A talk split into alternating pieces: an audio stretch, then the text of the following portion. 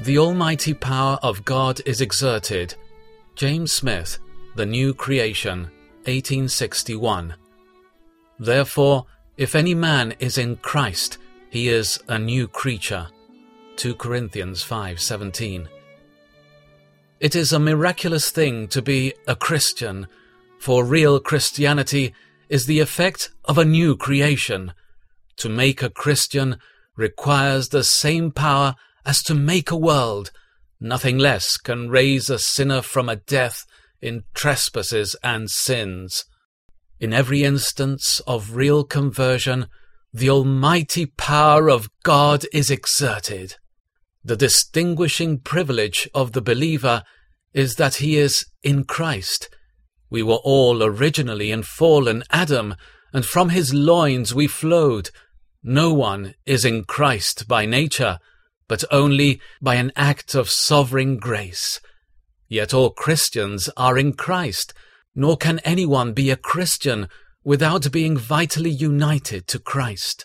As the manslayer fled to the city of refuge for safety, so does the believer flee to Christ.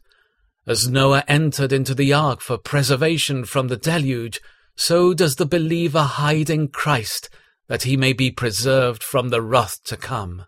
As the branch is in the vine, supported and supplied by the vine, and forms a part of the vine, so is the believer in Christ, supported and supplied by Christ. As the member is in the body, presided over by the head, and forms part of the body, so the Christian is in Christ, is presided over by Christ, and forms part of Christ. For we are members of his body, of his flesh, and of his bones. Christ dwells in the believer as his temple. The believer dwells in Christ as his refuge, stronghold, and ark of safety. The invariable result of being in Christ is that he is a new creature. Being in Christ, we are new created and have a new life, which is spiritual, derived from a new source, not from Adam, but from Christ. Being in Christ, we feed on new provision, even the bread of life which came down from heaven and the living water which only Jesus can give.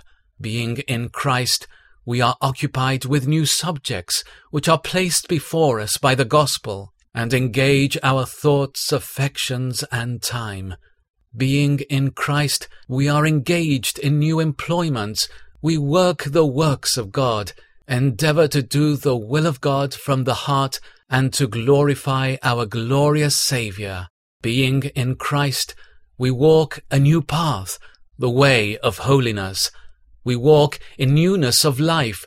We walk with God and desire to walk worthy of God, who has called us unto his kingdom and glory.